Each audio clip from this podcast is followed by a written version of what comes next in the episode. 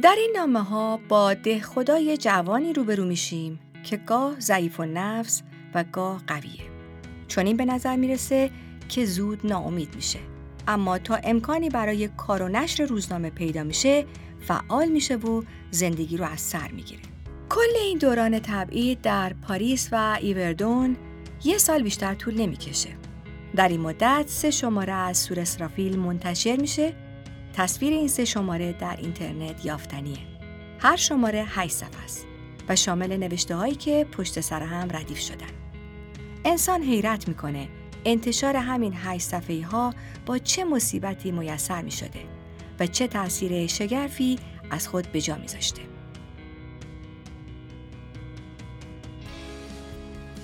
مصائب درآوردن سه شماره سور اسرافیل در تبعید درباره کتاب نامه های سیاسی ده خدا رو روبرت سافاریان نوشته و من شادی سرپولکی اونو برای شما می‌خونم.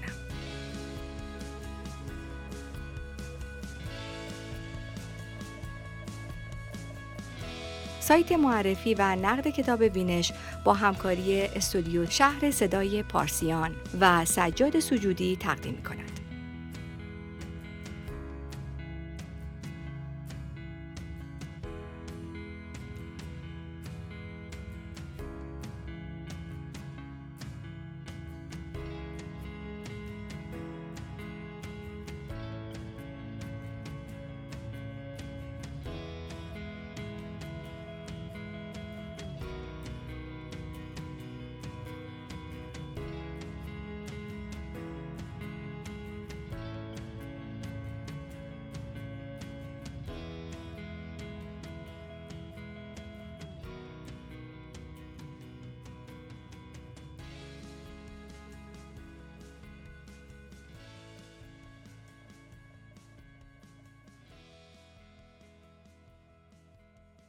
دوی تیر 1287 کمتر از دو سال پس از امضای فرمان مشروطیت و تشکیل نخستین مجلس قانونگذاری کشور به دستور محمد علی شاه و با همراهی و حمایت روزها بریگاد قزاق مجلس را به توپ بست. گروهی از مشروط خواهان را در زنجیر کردند و کشتند. میرزا جهانگیرخان سورسرافیل که به عبارت امروز مالک و مدیر مسئول روزنامه سورسرافیل بود و اصلا به نام روزنامهش به این نام مشهور شده بود یکی از قربانیان بود. علی اکبر دهخدا مشهور به دخو نویسنده اصلی سورسرافیل که به خصوص تنزهایی که تحت عنوان چرند پرند در این روزنامه می نوشت محبوب و جنجالی بودند همراه گروه دیگری از آزادیخواهان از جمله حسن تقیزاده به سفارت انگلیس پناهنده شد و با میانجیگری انگلیسی ها شاه از قتل آنها درگذشت و با تبعیدشان موافقت کرد. ده خدا به پاریس رفت و مدتی بعد به شهر ایوردون سوئیس. او در مدت تقریبا یک سالی که در این دو شهر رحل اقامت افکنده بود، همراه یکی از رجال آزادیخواه به نام ابوالحسن معاذد السلطنه یا پیرنیا انتشار روزنامه سور اسرافیل را ادامه دادند و توانستند سه شماره منتشر کنند. عمده نامه های گرد آمده در کتاب نامه های سیاسی ده خدا مکاتبات او با این معازد و سلطنه است که هزینه های انتشار روزنامه را تمین می کرد. مدتی از این دوره را ده خدا در ایوردون سوئیس مستقر بود و معازد و سلطنه در پاریس.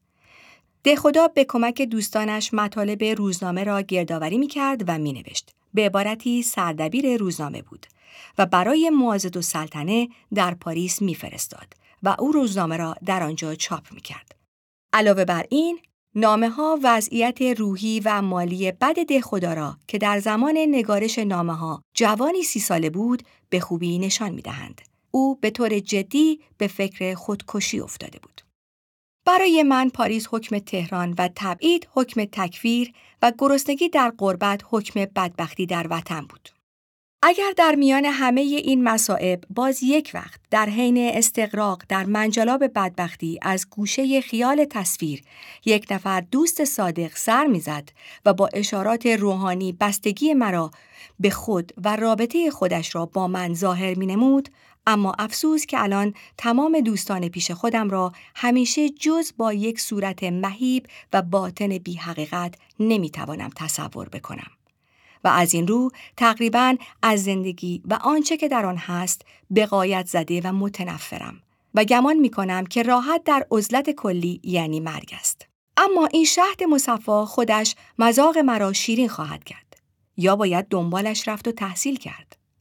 امیدوارم انقریب یک عزم مردانه رشته این تردید را قطع کرده و مرا از این مصائب و جناب را از تذکار آن برهاند.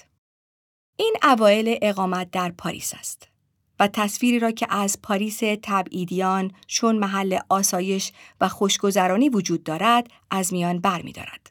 هرچند همانطور که از نامه ها پیداست برای برخی از رجال که به رسم همراه شدن با باد در پاریس میزیستند پاریس به واقع هم محل عیش و بوده است. چنانکه دهخدا در یکی از نامه هایش می نویسد آخر بابا یک حرکتی یک جنبشی. این وزرا این امرا این رجال این شاهزادگان که امروز همه جا بر همه عیاش های پاریس تنگ کرده اند تا کی صبح باید در بوا گردش کنند و شب در قهوه خانه و تئاتر یا گوشه خانه خرابشان بلمند. اما نه برای این ادیب و روزنامه نگار سی ساله که چه بسا نان شب نداشته و نگران خانوادهش، مادر و برادرانش در تهران بوده که با وضعیت ارتباطات آن روز گرفتن خبر از آنها کار آسانی نبوده است. در نامه دیگری به دوستی قدیمی در تبریز از او تقاضای کمک مالی می کند و چنان از سیر شدنش از زندگی می نالد که آن دوست زیاه الله مصباح را به واکنش برمیانگیزد که مرد عزیز مگر تو نبودی که همیشه هموطنان خود را درس متانت نفس و انرژی می‌دادی پس چه شد که حالا به این درجه از ضعف نفس تنزل کردی که شرط حیات خود را تعلیق به جواب کاغذ من می کنی. ده خدا به او نوشته که زندگیش وابسته به پاسخی است که او به درخواست کمک مالیش می دهد. اما مشکلات درآوردن نشریه از جهاتی شبیه امروزند. تامین هزینه های چاپخانه، نرسیدن پول از مشترکین و تک فروشی ها با وجود اینکه روزنامه محبوب بوده و از بخارا و ایروان و دیگر جاهایی که تبعیدیان ایرانی میزیستند خوانده می شده است. خدا در نامه ای از هزینه حروف صحبت می کند که گویا کیلویی می خریدند و باید از ایران یا شاید عثمانی تأمین می شده است. حروفات را چنان که دو دفعه نوشتم فقط سی کیلو آوردند. مابقی در 23 ژانویه می رسد. آن روز ما چقدر خرج خواهیم داشت؟ بر فرض انتظار رسیدن حروف جناب آقا حسین آقا عقیدهشان بر این است که 100 کیلو حروف محال است کار این روزنامه را ببیند. در هر حال من به کلی از حیث صدمات وارده بر شخص جناب عالی نزدیک است دق کنم. این همه زحمت، این همه مخارج. نتیجه هم این شده است. رفقا چنین صلاح می دانند که این دویست فرانک زیادی را هم بدهید و اقلا دو سه نمره تب کنید تا پول روزنامه ها برسد و قدری گشایش در کارها پیدا شود.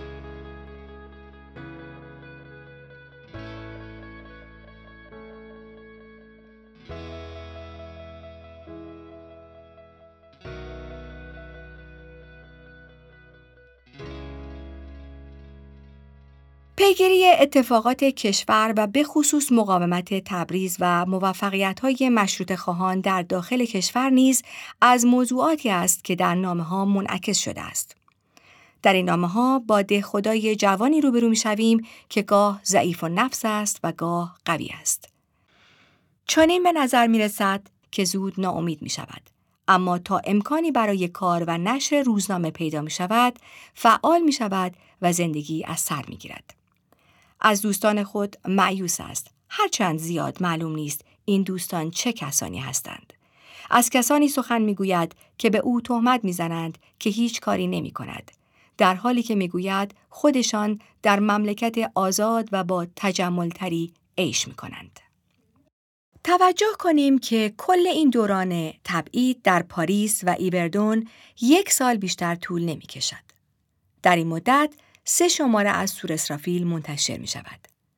تصویر این سه شماره در اینترنت یافتنی است. هر شماره هشت صفحه است و شامل نوشته هایی که پشت سر هم ردیف شدند.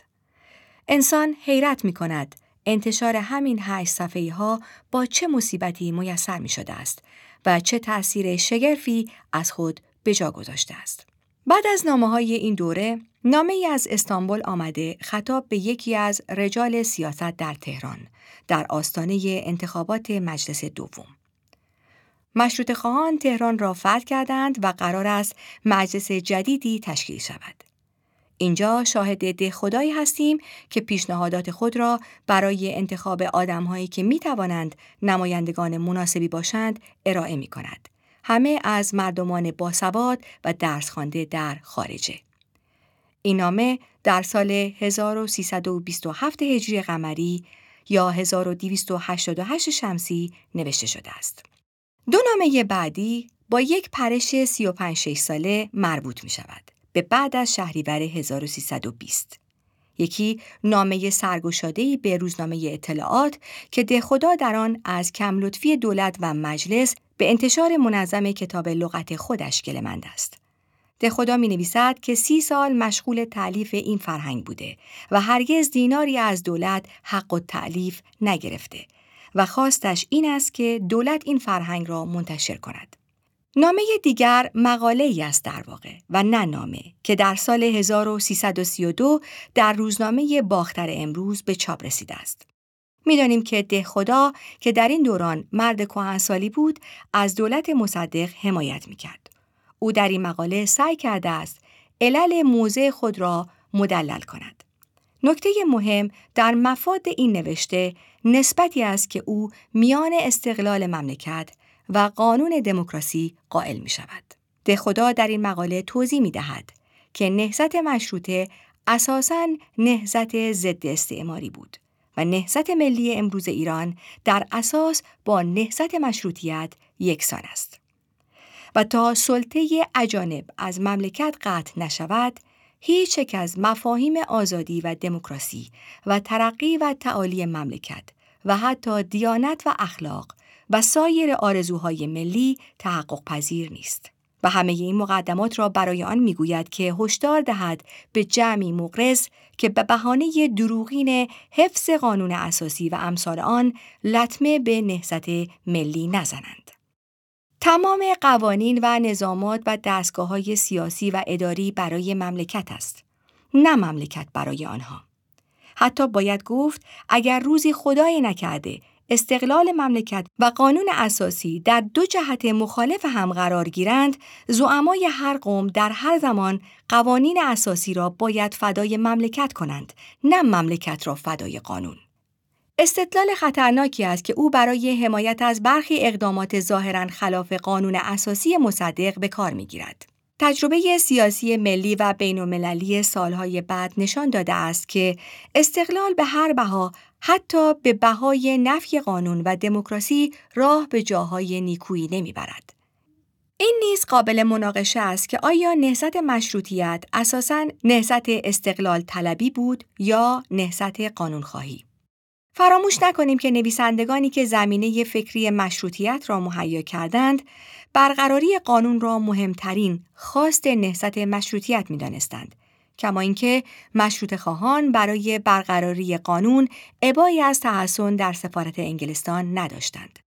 به هر رو قرض در اینجا ورود به این بحث پیچیده نیست که نمودن ارزش این نامه است برای فهم تفکر سیاسی ده خدا. ده خدا در جوانی پیش از انتشار سور اسرافیل و ورود به عرصه مطبوعات آزادیخواه مدتی هم در شرکتی که کارش احداث راه شوسه تهران خراسان بود و در مقاطعه حاجی حسین آقا امین الزرب کار می کرده است. کارش مشخصا مترجمی و معاونت دوبروگنامی بلژیکی بوده است. از مهندسان ارشد آن پروژه. نامه ها و گزارش هایی که او در این دوره به امین و نوشته است با وجود اینکه ماهیتا سیاسی نیستند اما از نظر دقت نظر او در امور تخصصی راهسازی و جانبداریش از کارشناس فرانسوی در مقابل کارشناسان روسی جالب توجهند. کتاب نامه های سیاسی ده خدا به کوشش ایرج افشار، ایرانشناس و نسخه پژوه معتبر نخستین بار در سال 1358 منتشر شده و اکنون نشر روزبهان با افزودن دو نامه به انتهای کتاب نامه هایی که بعد از چاپ نخست کتاب به دست ایرج افشار رسیده بود و او قصد داشته در چاپ های بعدی در کتاب بگنجاند و مقدمه ای درباره شرح زندگی و فعالیت های ده خدا بازنشر شده است.